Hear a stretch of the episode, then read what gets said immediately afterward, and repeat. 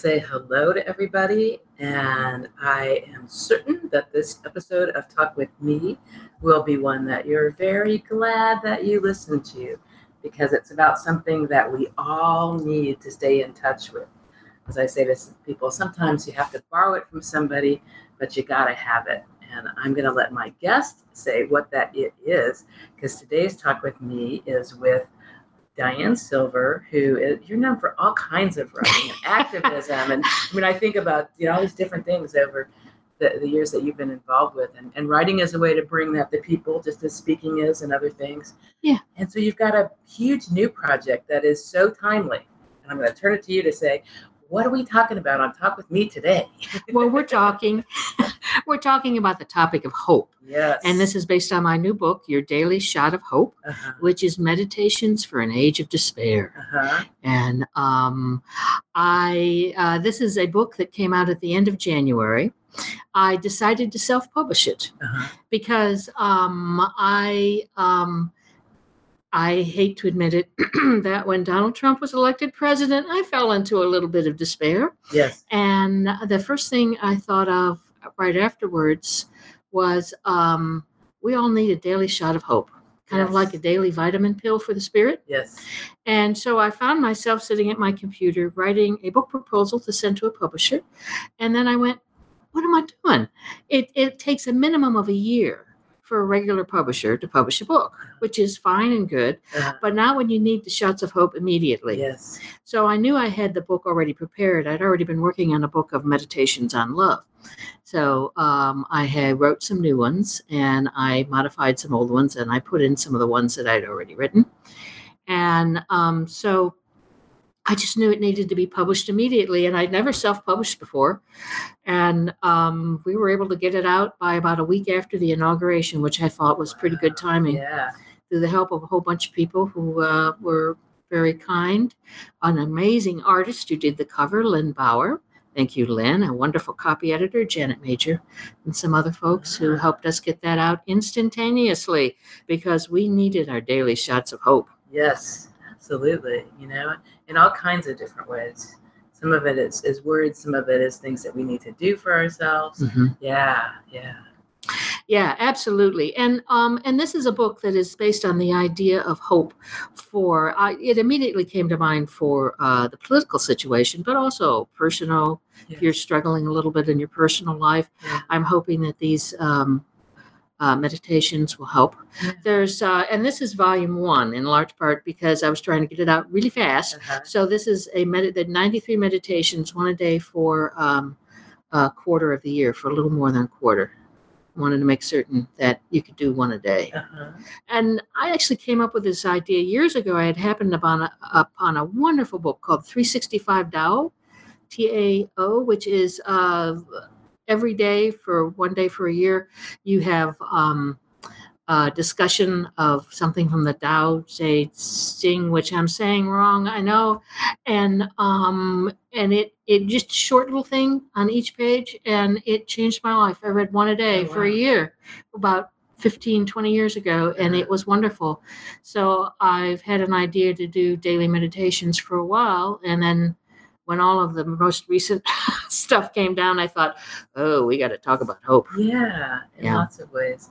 It's an interesting concept to me too, that the daily part of it, you know, and I know there there are different kinds of things for like the, the year after grieving, and so there'll be a calendar and, and some Mhm. thought and and that reminder that it is an ongoing process. It's not something that just is going to stop.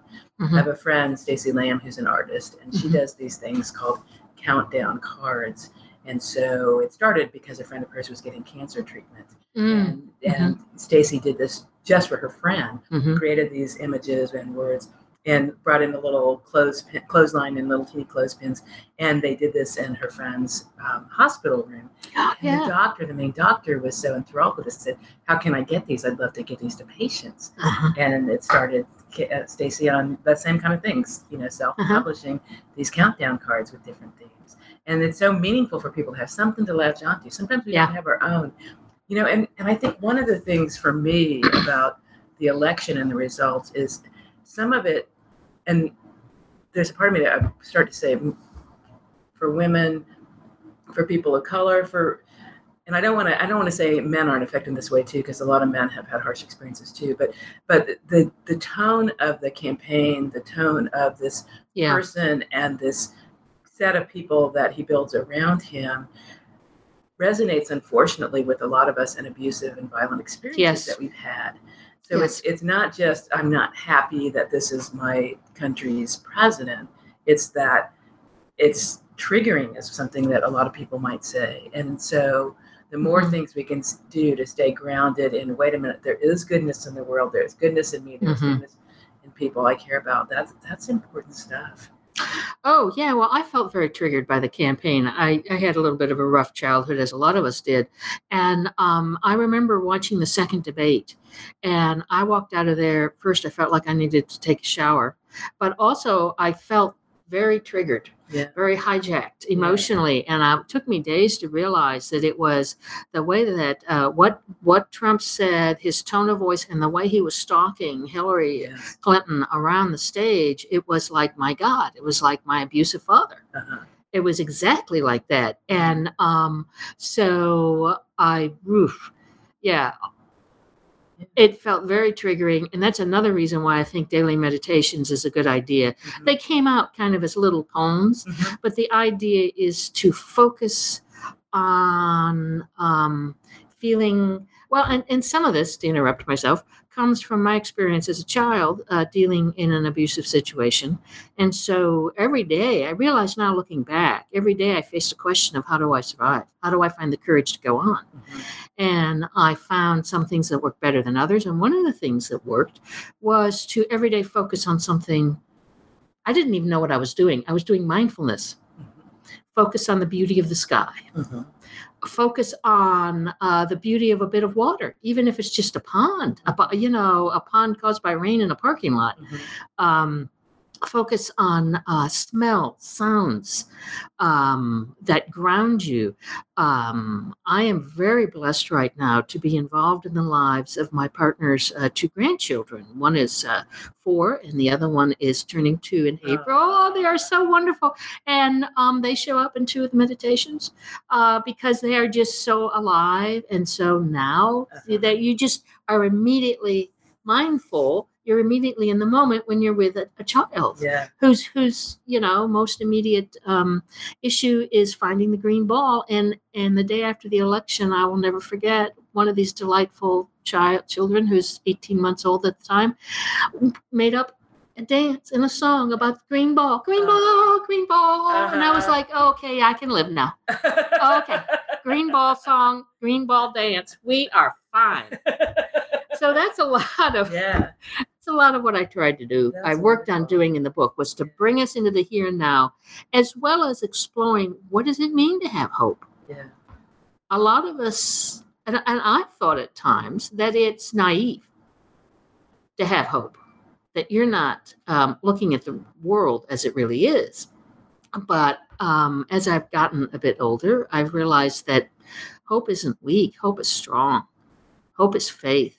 And there's nothing naive about it. The kind of hope that I talk about in the book, that these meditations talk about, is very nitty gritty, very real. uh-huh. It acknowledges pain, it acknowledges grief, but it also says there's something else. And that and that you can get to that something else by acknowledging your pain and grief. And that uh, you can look at your challenge and see there's a challenge and then thumb your nose at it. That's good. Isn't that what we do? and it's the nose thumbing that's wonderful. you know and, and everything you're saying so resonates with you know my life work in suicide prevention Yeah. suicide bereavement and working with kids who are transgender Mhm. and non-conforming all these things that are they're difficult and, and my my core belief in that work is not make people stay alive it's help people know how to get to that life that's really worth living Yeah. you know help them learn some tools they don't Mhm. have and daily meditations mindfulness activities you know it, it- last night at this very place where we're this very table where we're talking to do the radio show Mhm. was um, a meeting of a group that i do for people who've attempted suicide and Mm. we were talking in the same way you know one, one person we were talking about you know, sort of what what do you need to do sometimes when you're flooded with these feelings and Mhm. thoughts and somebody said, "Well, I remember something I was taught a long time ago," and the who, what, when, where, what. It's like, what? Okay, well, slow down. What'd you say? you know, it's like I, I remember who Yeah. I am. I say my name. You know, what I'm doing right now. Where Mhm. am I right now? Feeling the chair under my butt. You know, those Mhm. kinds of things. You know, when is it? It's this day, this night, this time.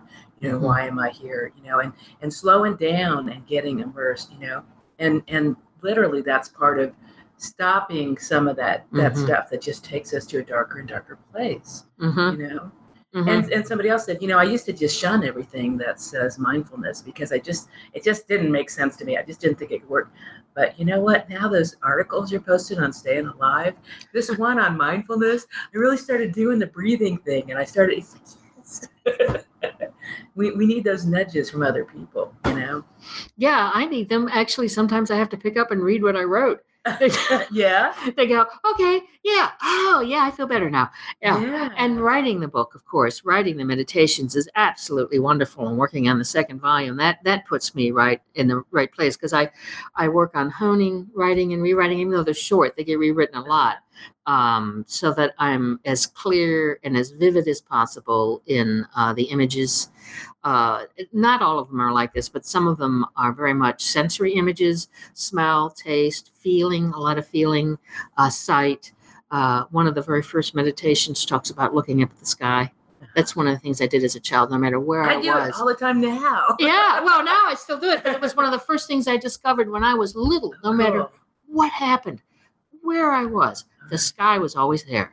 Even it, whether it was blue or gray Uh-huh. or bright or dark, there was something gorgeous in it. Uh-huh. Something, something absolutely stunning. And I was like, oh, just takes you right out Yes. of of being you kind of get it's like a black hole sometimes Yeah. emotionally you get sucked into this uh, black hole and it's difficult to get out of it that's why you know like the sky a sound um, a smell sounds and smells are very evocative. Mhm. um, when you I, I dabble in fiction writing. I don't think i'm very good at it yet but one of the things that fiction teachers will talk about is that you know when we write fiction we tend to dead end on visual describing things but it's actually sounds and smells that are actually more evocative of emotion than the visual is sometimes. Sounds smells and uh, feelings. Temperature um, the feeling of water Yeah. the feeling of uh, uh, a wave splashing on your feet Well, like and that. when you say those, okay, so the suicide bereavement group this week, Mm-hmm. two people talked about how one young woman whose father died just this past summer, how she has a bottle of his cologne in her apartment, Mm, mhm. and and smelling that cologne is a positive connection Mhm. to her dad. And Yeah. another man who lost his wife said, "Yeah, I have perfume from my my wife who died, Yeah. and yeah, I need to smell her sometimes, you know." And it's Yeah. a very positive connection. Yeah. Yeah, actually, in method acting, they call that memory of emotion. There's a Russian, uh, Stanislavski, I believe, who uh, wrote about this first. He talked about uh, um, how, as an actor, you could connect to an emotion by, for example, if um, your father told you that he, he and your mother were getting divorced, he, he took you out to have ice cream. Uh-huh. The taste of chocolate ice cream can bring back that emotion if you had Yeah. chocolate ice cream that day. Yeah. So, to get back to that emotion, you think about chocolate ice cream Yeah. if you're an actor well as a writing meditations on hope what i'm attempting to do is get the uh, put on the page the the things that uh, the sensory images that will connect help connect the reader to their feelings of hope and love both of those hope and love and the other thing that disturbs me about what's going on is that um, a lot of the current political rhetoric we hear is so based on fear. Mhm. It's based on riling up our most fearful, most uh, terrified. It's it's based on triggering us Yeah. to go to the places that are painful in us, and um, that's actually a tried and true political um, strategy. And it's destructive. It's destructive to a country, and it's destructive to individuals. Mhm. So my hope is that these meditations can help a little bit Yeah. in pointing people towards, at least for a few minutes each day, I feel Mhm. something different. Mhm. And I think that's so important, you know, that acknowledging at least some part of the day that you Mhm. did feel different. hmm And sometimes it gets to be more than just a little part of the day. But we, as as my friend Beth would say, you've got to keep your blinders open, you know. I like that. yeah, because I remember I don't remember whose quote it was, but but a long time ago, a quote that was I think I think the sequence of it is you can only see what you believe in. You know? Yeah. And if you think everything is dark and that's your Yeah. premise, you're not going to notice that beauty. So you need sometimes a friend to, to nudge you, go, wait a minute, wait a minute. Uh-huh. Let's talk about this day. You're Mhm. saying this whole day, this whole week, this whole since January 1st has been horrible. Let's talk about that. What Mhm. about this? You know, and sometimes people need some prompts. Sometimes people are in such a dark place, they can't really get to that, but somebody can help them get there hmm you know they, they can't break through on their own sometimes and and a book well gifted can be something. And that's like so i wonder did you look at today's meditation? Because i did and you know hmm it could be a, a, a way to connect with somebody in your own life that really needs that too and both of you would Mhm. benefit. I mean i am seriously thinking about you know just how how powerful that stuff is because again i see it in in my social work practice. Mm, we, yeah. have got to have those connections and we've got to have ways that make sense to us to get there and even though the word mindfulness didn't work for that person until fairly recently hmm you know she came came around in a big way you know and it totally fit with the you know i'm thinking about where i am and what i'm doing kind of thing Mhm. that somebody else was saying. Like, yeah. for me it's like I, I need to get out. Like when you said as a child you notice this guy it's like how cool is that? I didn't i don't know how i got through childhood honestly. But I know that as an adult, I love taking little walks, and I Mhm. and my close places. I go to the Haskell Fields, um, past the hmm campus buildings, take Bo, my dog, walk, and and for me, it's a lot about hearing the birds, you know, Mhm. and, and looking at how the vegetation changes and the smell, like it, you know, when it's rained, the wet earth, Oh yeah. those kinds of things and and really just being there and when it's warm enough uh, kind of a nut about walking barefoot because i love feeling the ground Uh-huh. because it's the cross country paths are they're mostly grassy Uh-huh. you know so just really being in touch with what's going as i say I, don't eat anything out there even though there are little things that might be fruits it's like i'm not gonna i don't know what's safe and what's not i'm not going there but but smelling it and feeling the feeling the the air the, the temperatures all those things to me that's really healing and and i almost always take pictures of the sky. Sometimes i take pictures of the plants but but i had and yesterday so i'm out there and and it's like that cloud looks like albert einstein.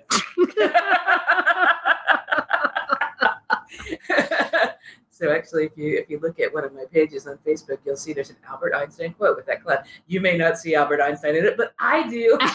That's all that matters. Yeah, just something to to let's say a vitamin pill for the Uh-huh. spirit every day. Yeah, yeah, One a day. yeah. One vitamin a day. so right now volume one is out the first Yes. the first quarter And of it's year. available. Yeah. It's available through Amazon. Right now I'm hoping to get it available through other other sources. You can get it either as a Kindle ebook or as a paperback. Uh-huh. I like paper personally. I love paper. And you can get that. Yeah. Um, and soon I hope to have it uh, through other sources, but right now. Uh, it's on Amazon again because it was sort of like this is like instant book. Uh-huh. Uh-huh. and, and, even though I'd been working on these meditations for over a year, Mhm. actually going from oh I need to publish a book to actually publishing the book was really fast. Mhm. So we're uh, slowly but surely getting the publishing part done. Yeah. And and you said you're working on volume two right now. So yeah, is it working is on it the realistic that you're going to have it by the fourth month of the year? Uh, we'll see, and it depends. it depends a little bit on how Volume One does Yeah. uh, financially. Yeah. Um, but yeah, I I could get it out in the next month or two. We'll see. I, I need to take a look at it Uh-huh. and see. Yeah. I'm sure it's meaningful to cycle back through, and I'm being serious about that. Oh yeah, Just because you read it once, and and and there's that thing about, well, what if I want to go ahead? What if I want to, I want to know what these are? You know, but but to savor them one a day, use one a day, even if you don't do it in the order that they're written, that's not the point. It's just hmm do it. Get in the habit of doing it. yeah. And I've talked to some people who have found it really the book very helpful, and they've said uh, one person said, well, she had to read them all at once. I said, Uh-huh. well, that's cool. And and what I suggest in the introduction is whether or not you read them all at once or you read one a day, is that you take one a day Uh-huh. and you think about it. Uh-huh. Um, what I do when I'm doing this kind of meditations is I read, do the reading, I go in a quiet place, close my eyes. If there are images involved, I kind of feel, you know, oh, blue sky. I think about blue sky, or I think about water, whatever the image is, uh, apple pie, or whatever and um, just sit with it for a little bit. Um, if there and think about, you know, how does this feel? And um, often there's also an intellectual concept. Okay, and so what do I do today if I live as if this were true? Uh-huh. And one of the things that I found in myself is that it's an issue I have with affirmations. Affirmations are great, but often if you say, for me, if I say an affirmation and I don't believe it, it's not going to do any good, but prove to me that I don't believe that. So, what is helpful to me, I've found for some odd reason, is to take it as a hypothesis. Mhm. And I think there are days when I can't see hope anywhere. So I take it as a hypothesis. If what this meditation, today's reading says, if that were true, Mhm. what would the world look like? What would I be? How would I act? How would I feel? And then I go through the day. I'm only taking this as a hypothesis. Mhm. I'm, I don't need to prove anything. I don't even need to believe it. Just take it as a hypothesis. How would I feel? Oh, I'd feel like this. Okay, that feels kind of good. I'll feel that. How would I act? What would I say? Mhm. I find that very helpful for the days when it feels like, ooh, there is no hope anywhere. Uh-huh. So some in some other context, people might say, "Fake it till you make it." And Yes. Instead of giving it a chance, you know, Uh-huh. acting like that, Uh-huh. you know, and and I think sometimes that's so helpful in a very different realm. Uh, this this piece that I heard about a brain scientist who, uh, the shortened the story, ended up finding out that he actually had patterns in his brain that people who are psychopaths have. Oh, uh, yes, I know that one. I loved that story. Yeah. And he didn't real and he asked people, so am, am I? And they're like, Yeah, you are weird. You know, you do these things. You're cold. You don't get these. And he had no idea Mhm. until he asked. And then he got coached in here are some things you could do, even though it Mhm. doesn't come naturally to you. Here are some Mhm. things you could do. And and then he experienced the difference when he was able to say Yeah. those things to to other people. Say something kind to his wife, even though it didn't naturally occur to him that she might need to hear that. Yeah. then, you know, to a coworker, whatever. And so he was able to get the pattern established, to Mhm. grease those wheels and do it, even though, you know, it, it isn't something that that he realized needed to be done because Mhm. his brain didn't work like that. Yeah. And I, and I want to clarify, he didn't do anything horrible to anybody. He just was one of those people who wasn't very in tune with emotion and so wasn't in tune with other people's emotion either. Mhm. But he learned, you know, we can learn. We can try things that are different and get to a better place with it. It's interesting. Yeah. But I, I love that idea that just take it as a hypothesis, hypothesis, you know, Yeah. do a little thinking about what it looks like and try it and see what happens. Yeah. If this were true, what would I say? What would I do? Yeah. What would I feel? Yeah. And and then and for some reason that helps short short circuit the part of my brain that wants to go, nah. Okay, fine. We're not saying it's true. Yeah, If yeah. it were. Yeah, yeah.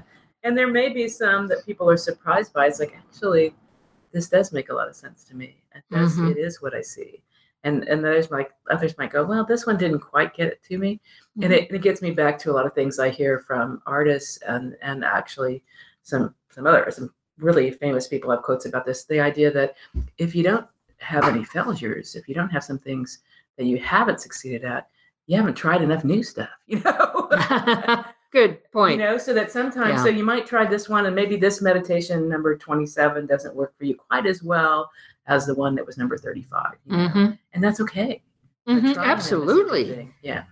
Yeah, because it's it did different ones were different for me, and also on different days. I'll go back and I go, well, I wasn't, you know, I wasn't even certain I was going to put that one in the book. Oh, I didn't like that one. And I go back and read it three months later and go, oh, I like that. What was I thinking? Yeah. Yeah. Because sometimes the context of, you know, what's going on in Uh-huh. the world that you're aware of at that time Yeah. make a difference. And and I love that that kind of learning piece of, you know, just trying it and getting into the habit of doing something. I- I don't know, when I was taking guitar lessons and different things, people say, you know, if you do something daily for a couple of weeks, you actually get into Yeah. that pattern. And I know the way it works for me is that not only does it become something that is easy to do, and, and I'm not saying I became a great guitar player, but I mean, when you do something regularly, it it becomes not only easier to to do take time to do it that day, but also it's like if something goofs up your schedule and you don't get to do it when you thought you're gonna, Yeah. it's like, oh wait, I need to do this thing. It's like, wow, I just realized that, and that's a really cool transition. Yeah. We need all the tools we can get. I mean, that's the thing, because there is a lot of stuff that's hard for all of us for a variety of reasons. You know, Mhm. our histories, our current, what's going on in the world, you know, whatever, all kinds of things, and and we need tools that help us maneuver the world when there's that stuff going on. And and I'm with you that having hope, seeing the brightness, finding some pleasure in every day is is a really important thing. you Uh-huh. know? It, it makes us have the energy, I think, to be able to do the goodness that we want to contribute to the world as well. Well, I see hope as fuel. Mhm. It energizes us. It energizes me. If you're if you're hopeless, I, I it doesn't work well for me. Uh-huh. And then I just want to curl into the fetal position and hide under the bed. Uh-huh. But um, it very much fuels. And as I was writing the introduction to this and thinking about uh, the idea of hope, um, it occurred to me how much uh, a lot of change has been based on hope.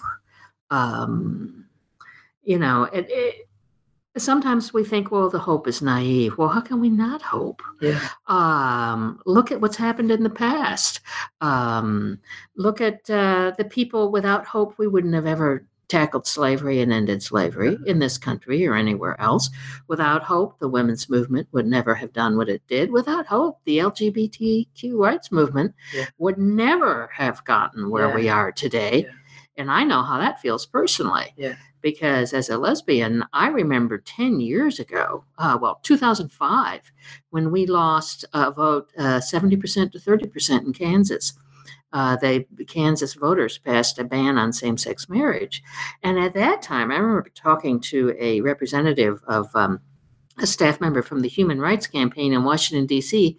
who came out to help us with our our campaign, and I remember talking to him in 2005 and saying, and he said, Well, we're hoping that in 10 years we'll win one vote. Well, in 10 years we had won everything. And, and, but we won that because we had hope, Uh-huh. because we trusted that the future would be better if we did something. Uh-huh. Now, standing back and doing nothing wasn't going to make it change, Right. but but one of the dictionary definitions of hope is trust in the future. So I think we were trusting that things would change if we took action, Mhm. and it, it could be as little as coming out, which is not little at all. Still isn't little, unfortunately, but just making certain that people are aware of who we are and Yeah. and where we are. That makes a huge difference, and I think that's true in the current political situation coming out from our points of view, and also just anything. Um, coming out as a person who's grieving, coming out as a person who um, uh, just telling the truth about our lives, whatever that truth is. Mhm. Sharing our stories in different ways to me is one of those things that I know there's a personal benefit in being able to Mhm. create the the language, whether it's dance or music or Mhm. painting or whatever. There there's a process of, of clarification and kind of being able to let go of some of the intensity. And then when you share that with somebody, you know, there's this mutual benefit. And and I hear this and see this all the time. Um, a, a lot of the writers that I talk with on the show are poets, and and many times, you know, people have stories about this person in the audience came up afterwards and spoke to me about how what I was sharing was her experience too, and Mhm. how appreciative she was, and how you know she knows she's not alone because it's stuff she hadn't talked about. You know, Yeah. and I think about that, and it's not just with youth. Certainly, it's a benefit for youth who haven't been exposed to adults who are open about being some of the, the things that this this kid is. You know, um, that's that's a, a barrier. But so when people can say, "I am a teacher and I am trans. I am, you know, whatever. You know, I'm Mhm. a person in the world doing all these things. Oh, and I am also." You know bisexual or i am also you didn't know this by looking at me but i am also biracial. I'm you know people talking about their experiences lets other people kind of have role models. And sometimes that Mhm. comes late in life people you know i know that that in my work in counseling i talk to lots of people who coming out to themselves in their gender Mm, identity or sexual orientation happened pretty late in life because there were so many societal messages that that's not okay and they tried to to fight that you know Mhm. so so we need to share stories for ourselves and for the benefit of others and it can be risky i mean there are people who say you know some great stuff happened and some kind of crappy stuff happened too but Yeah. i'm glad that i did it overall you know Yeah. One of the things that surprised me when I started writing was the more personal I wrote, which I thought my story would have nothing to do with anyone else. Mhm. When it got published, the more personal it was, people would go, Oh, that's my story. yeah And they would tell me details about their story, which the details were not similar at all. Uh-huh. But what we shared was perhaps uh, when I wrote an issue, uh, uh, an essay about being a widow, we shared a sense of loss, Uh-huh. even though their loss was different than my loss. It Uh-huh. didn't matter. It was the same experience. Uh-huh. And I thought I was writing this intensely personal essay.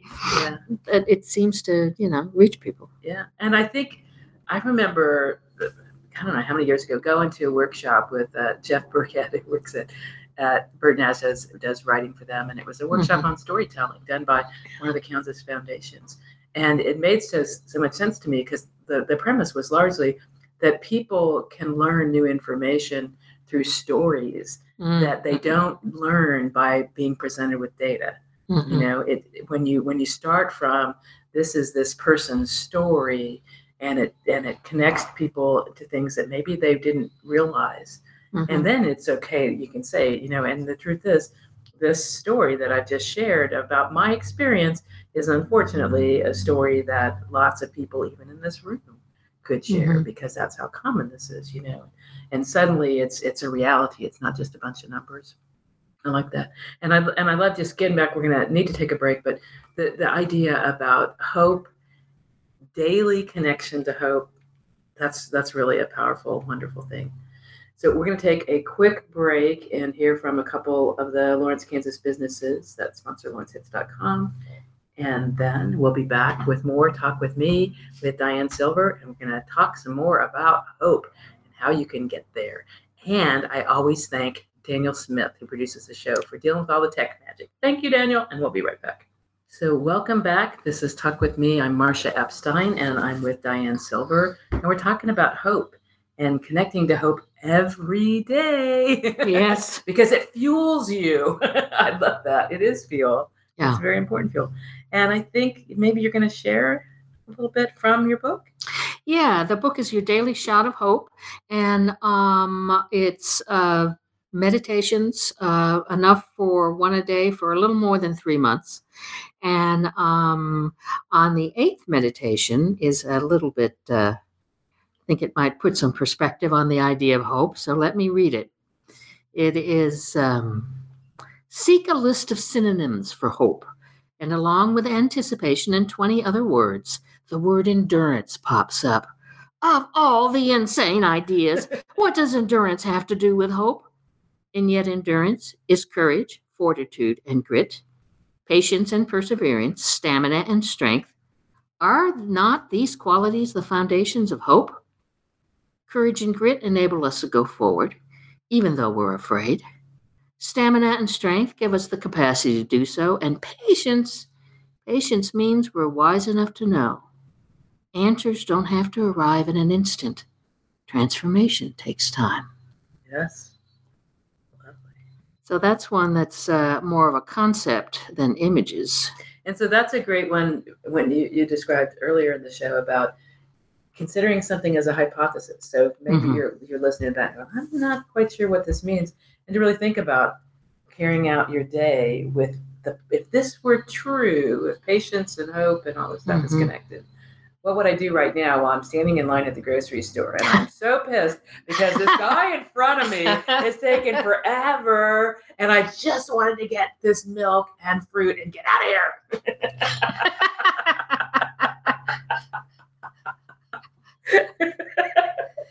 yeah, a little perseverance and grit and stamina. Yeah.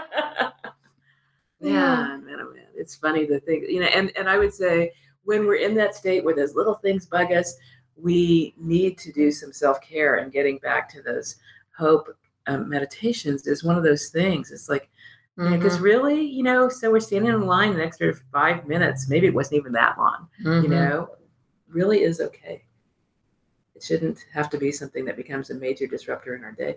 And sometimes those are the kinds of things that people are complaining about. You know, this Mhm. stupid driver, and then I had, it took so long when I went to get groceries, and no, no, no. It's like, really?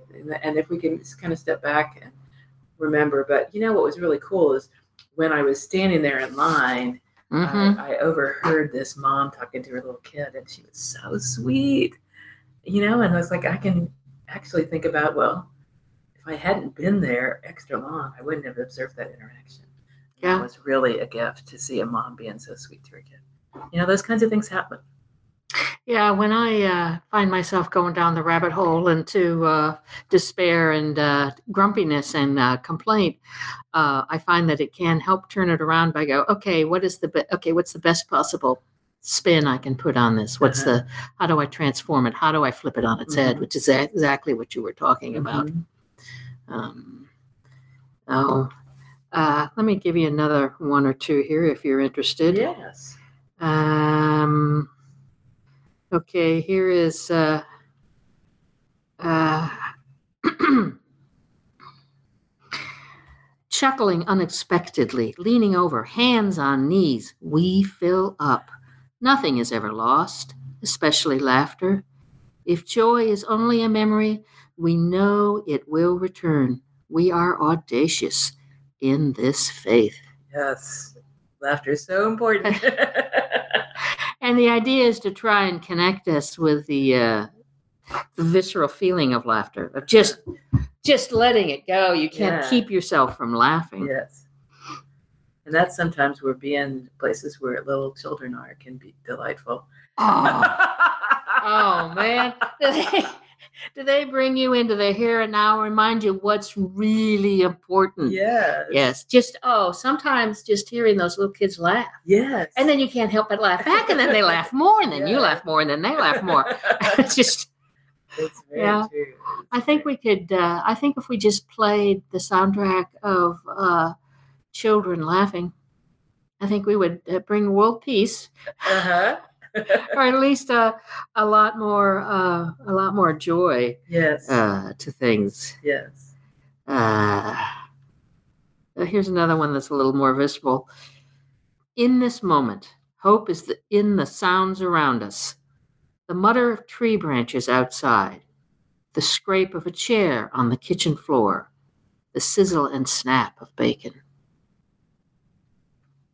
So, again, trying to get you in the moment. Yeah. And then just one more. This is one that I wrote specifically right after the election for political thoughts. hope, hope, hope. Stupid hope. Abandon all of it, we're told. They say we're too weak and they're too strong. They say we're too young or too old, or that their lies outweigh our knowing. The world has changed, they shout. Give up, go home, just die. Really? You think so? I don't. I am bold in my hope, angry even, willing to do what I must. Very good. So just some different different approaches. Talk about hope, you know, and the idea that faith, I think faith is very important in our daily life.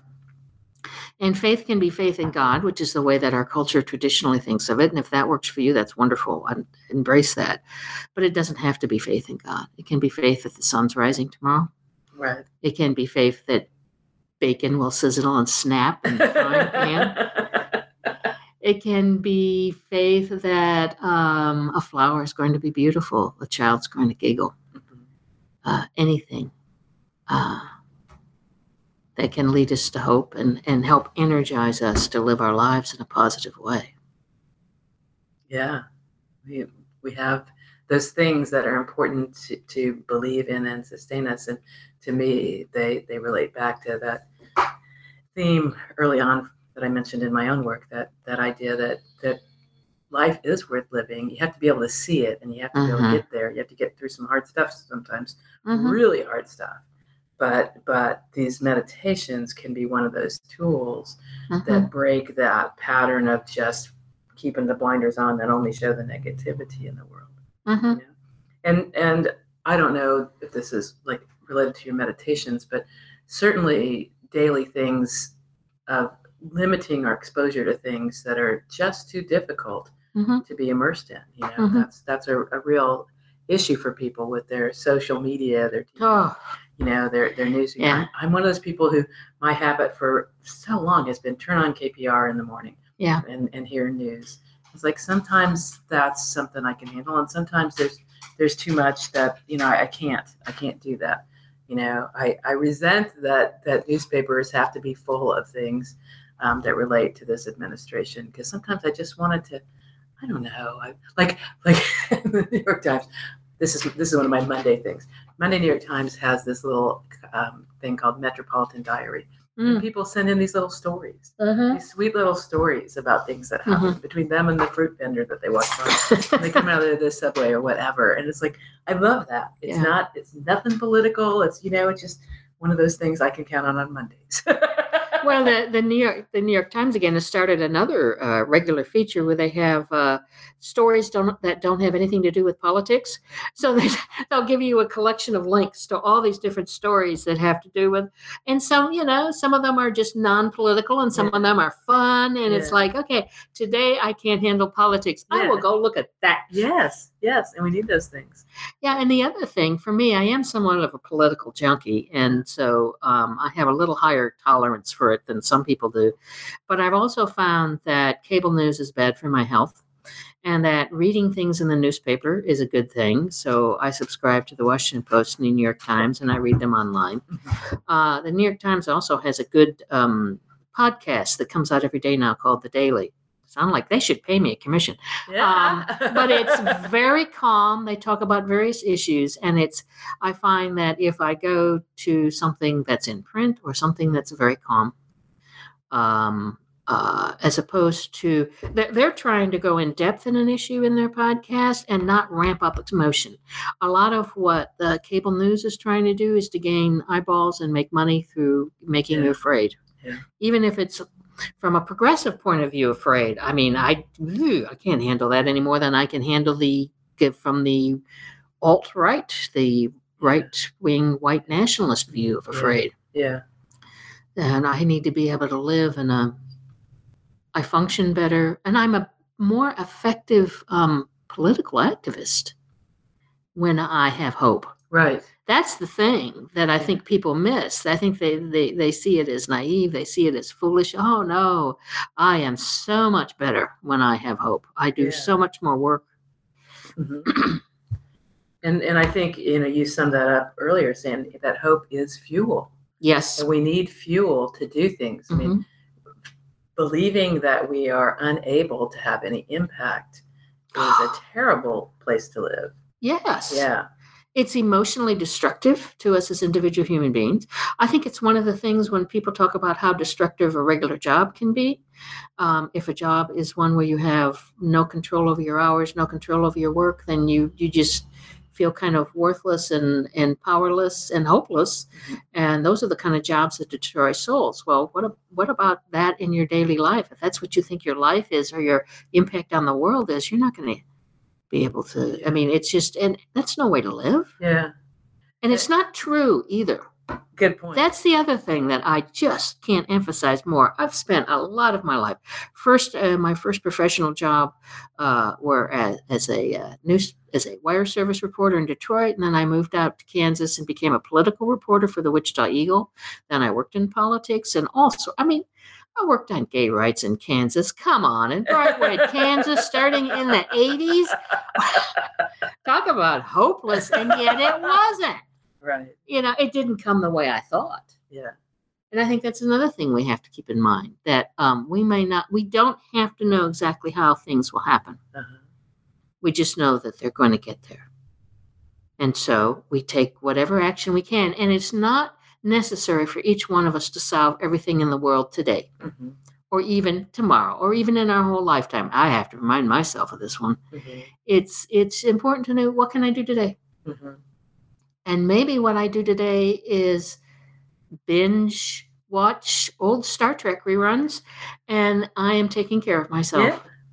And maybe what I do today is when I go to the Mediterranean market to buy hummus, I ask the guy at the Yes. counter, you know, how how are you? How is the world treating you? point? You know, and I say that in that sometimes the things we do are going to be those one to one things. And they're so important Yes. and they're so valuable. And so for people who are thinking, I don't have the courage to do X, Y, or Z, hmm but you have the courage to be kind to somebody. Yes. And that's a huge gift.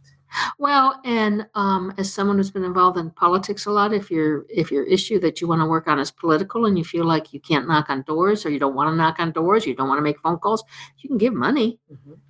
To help finance the people who will knock on doors and make phone calls. Mhm. Um, you can stand up and talk to your friends. You can make certain you're registered to vote and vote and vote in local elections. Yes. Vote in the that this is we have a lot of impact in local elections. A lot of local elections in Kansas they'll be um, they'll be determined by ten votes.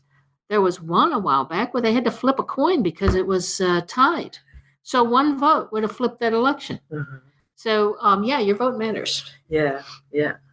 And local, like you're saying, local, that's where Oh, it all starts. Yeah, and and speaking to people and being and making certain I'm find my finding myself uh, feeling like I have a great responsibility as a white person and as a white woman to um, uh, smile at people, to say hello, to ask them how they're doing, but just to do anything I can for anyone who uh, doesn't fit the white mode and is under attack by the white nationalists in office right now, to um, let them know I'm here, I'm standing with you. Um, anything at all that can help Yeah. to show that, and just to just to have that personal connection. I know how important it was for me Mhm. as a as a lesbian years ago um, to and I came out in 1979, about 10 years after Stonewall, um, which was is kind of dated as the start of the modern LGBT rights movement. Um, and just to have someone say that they were on my side, Mhm. uh, just to know that someone wasn't going to try and physically hurt me. Um, that made a huge difference. And then later on, when the rainbow flag became kind of a symbol, to see a little rainbow flag on a business window was everything, meant Uh-huh. everything. Uh-huh. Just to go, okay, whew, I can breathe here. Yeah. Yeah, Yeah. That's all. And and so I'm taking that now, like you were saying, and going to people and going, okay, I know how I felt. It's time for me to step up. Uh-huh. And it's also time for me to step up. I feel, okay, I'm turning 65 in a month. Woo! And um, as a, an older white woman, um, if I see an issue going on with uh, a person of color, I have to go stand with them. Yes. I don't care what happens to me. If I can stand there as somebody's grandmother, somebody's mother, and go, okay, you are, and, and as kindly as to everyone involved as possible, it is my responsibility as an older white woman to be there. Interesting. And that doesn't mean it only falls onto older white women. No. just, no, just all of reminding our listeners. It falls on all of us, but all do that. That idea of standing with someone as opposed Mhm. to standing by and doing nothing. hmm hmm And but you, if you're going to do that, you have to be as calm as possible, be as centered as emotionally centered as possible. If you can't do that, mm, whether you're in getting towards retirement age, white woman or someone else, if you're not in that split that space of being hopeful, being emotionally centered, then the best thing to do is to call for help or Mhm. something. Um, Yeah. Because I know that there are days when all I would do is make things worse because I'm rather grumpy or upset or something. I haven't been doing my daily meditation on hope. We all have our Yeah. moments, or if, if something bad has happened, you know, Yeah. something that I've taken yeah, negatively. yeah. We have to be prepared. Point. To be calm, to be able to stand with people. And I know a little suggestion, and I don't remember where I where I read that, but was um, the idea that if you observe something between people that looks like it's not safe for one of them, to be able to approach the person who's the one who seems to be not safe, Mhm. not even look at the other person, but actually approach the person who seems to be at risk and ask something like, Would it be helpful with you if I walked you to where you're going? And just to, Yeah. to make some kind of contact and see what kind of response there is. Yeah, I also read something else online that I thought was very helpful. If someone is actively harassing some, at someone else, uh, to go up to the person who's being harassed and, um, oh hi, how you doing? I meant to give you that book, or you know, what a great sweater, and just engage them in a non something that has nothing to do Uh-huh. with what's going on, and just get them out of there. Uh-huh. I thought that was an interesting Yeah. approach. haven't tried it yet. Yeah.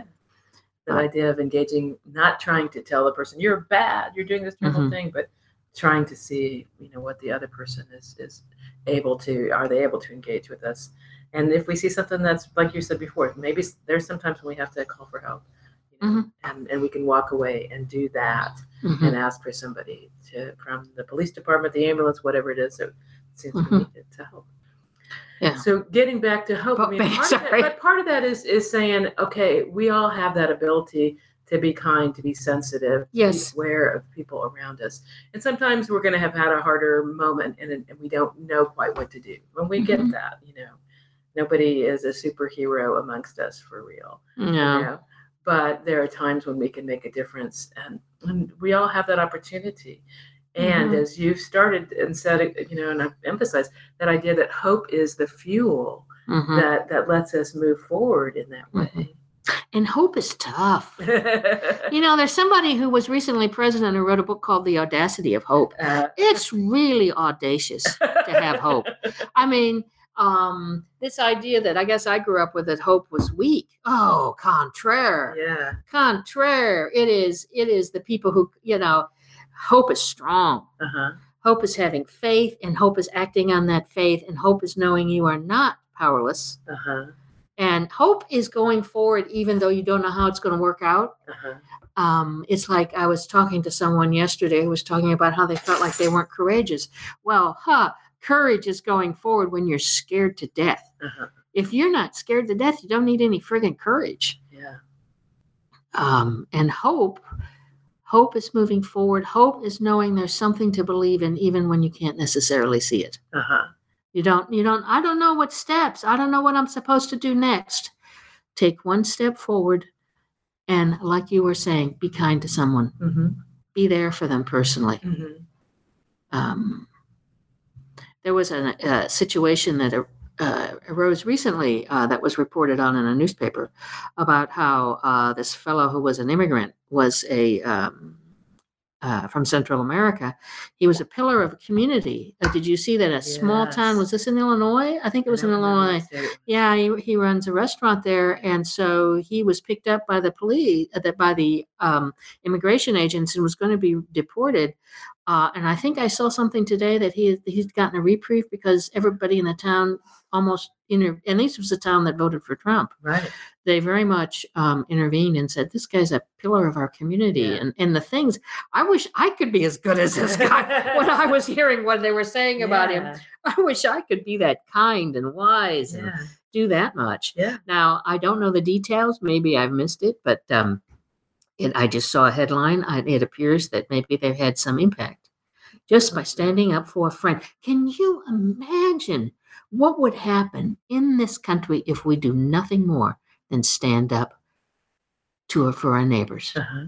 No, you you can't you can't treat our, my neighbor like this. Uh-huh. No, this is my neighbor. I don't even know who my neighbor is. Oh, what's your name? I'm Diane. Oh, you're John. Great, nice to meet you. You can't treat my neighbor like this. This is my neighbor. This is the United. Who are we as a country? Yes. This is the United States of America. Yeah. And who are we as an individual people? Yeah. We believe in hope. We're audacious. We have a lot of faith, and we are full of power. That's an important thing to remember. Yeah. And I mean, in terms of what's going on in our country, and we we know that lots of people are mobilizing and doing great public things, as well as people doing those things that you don't know that they're in their home making their phone calls or Oh you know, yeah. those, those other things. So yeah, that is a lot of power.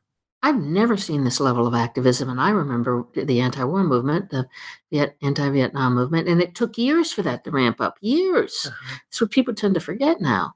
And this was like instantaneously. Yes. Just add water, soup. Yeah. You know, million, three million people out on the streets, Yeah. and um, so.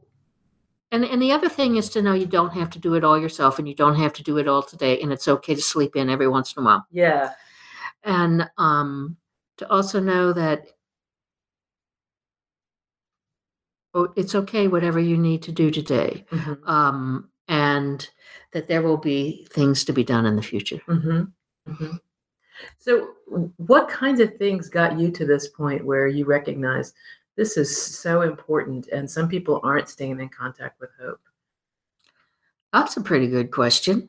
Um, I think it was. It's been kind of an evolution, uh, starting out in a situation where uh, my childhood was pretty rough. Mhm. Um, there was violence in the family, along with love. And um, every day, as I said earlier, I face the question of how do I find the courage to live today? And Mhm. so I had to learn. Mhm. And I think I had enough love. I had people who loved me, uh, my mother, um, a great uncle who came in, just a brilliant guy, and kind of saw me for who I was. I think I maybe hung out with my great uncle Tony for maybe eh, a total of a whole week, Uh-huh. uh, scattered over a couple of years, but he made an enormous difference in my life just Uh-huh. because he was a loving, hopeful person. Uh, and he saw me for who I am Uh-huh. And um and then i have to admit i've gone through some other hardships what i think you know helped me learn. I did a lot of therapy to help me deal with the childhood stuff. And that's one of the things that i want to mention too that i put into these meditations not all of them but there are a couple in there that talk about it's okay to be fearful. It's okay to look at your fear. It's okay to you know go in the fetal position every once in a while. Mhm. it's okay to cry. And and that how do you how do you deal with your fears? Well i think for me the best way to deal with them has been to look at them Mhm. not every day not all the time it's one thing therapists taught me do it in a you know certain amount of time um, for a little while Mhm. uh, face the painful stuff and then and cry whatever i need to you can never cry for too long because the body physically stops you from crying it's like i can't breathe so you'll stop crying and um and then it, you feel better Uh-huh. it's like taking a great pill Yeah. And um and to to accept all life's feelings Uh-huh. and that's helped me learn to survive to do that Yes. and uh, i guess that's how i've Yeah. gotten here Cool. And and people have the opportunity to purchase this book. You tell them again the name and how they find it. Uh, if you go to amazon.com right now it's only available on amazon hopefully soon it will be available other places but you can get it as a kindle ebook or as a paperback and just go to amazon and uh, search for your daily shot of hope Uh-huh. You can also go to my uh, publishing website, which is hopeandpolitics.com. And there's a link to the Kindle version up there. I can put a link to the paperback, but and also a link to your podcast so that they Ah, can go and uh, download download it on iTunes and Google Play. And if this didn't make you want to connect with hope, I'm surprised. I think it did. And I know that having the book will be a good thing for so many people. Sometimes we mm-hmm. just need it right there in writing, and we need that habit of every day we're going to connect to hope. Absolutely. Yeah. So, Diane Silver, thank you so much. Marcia Epstein, thank you. it's always a pleasure. Thank you. And listeners, thanks for listening. And I hope that some of you go out and search for that book because that's what I'm going to do. And so long.